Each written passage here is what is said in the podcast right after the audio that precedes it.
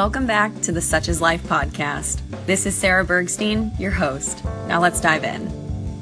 In the last episode, I talked to you about who I am, where I live, and a little bit about this period of transition I find myself in. And today, I want to tell you a story. Let's take it back to 2007.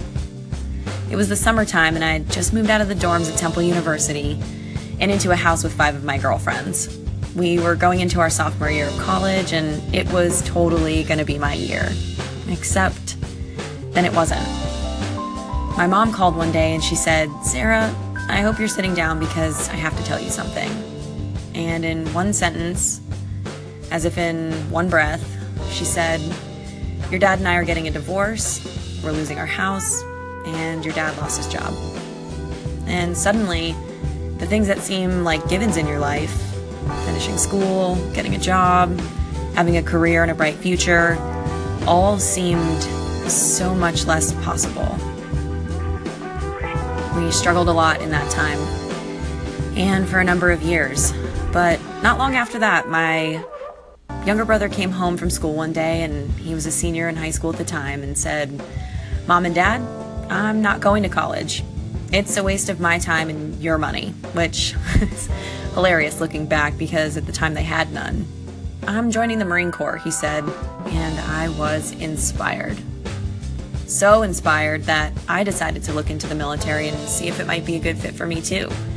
And after learning about Air Force ROTC, I became a cadet, earned a scholarship to pay for school, graduated from college, and became an Air Force officer.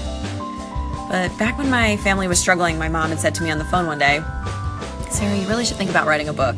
You could share what you've been through and the hardships you've overcome so that girls your age who might be going through a tough time can relate. It was a great idea, so I went home and opened a Word document and I titled it Such is Life.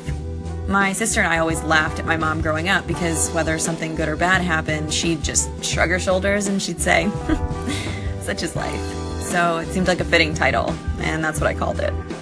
But soon after I'd started that first draft, I gave it up, thinking that it would be way too hard to get it published.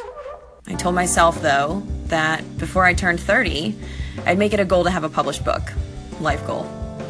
When you're in your early 20s, 30 seems so far away, so I figured I'd have plenty of time.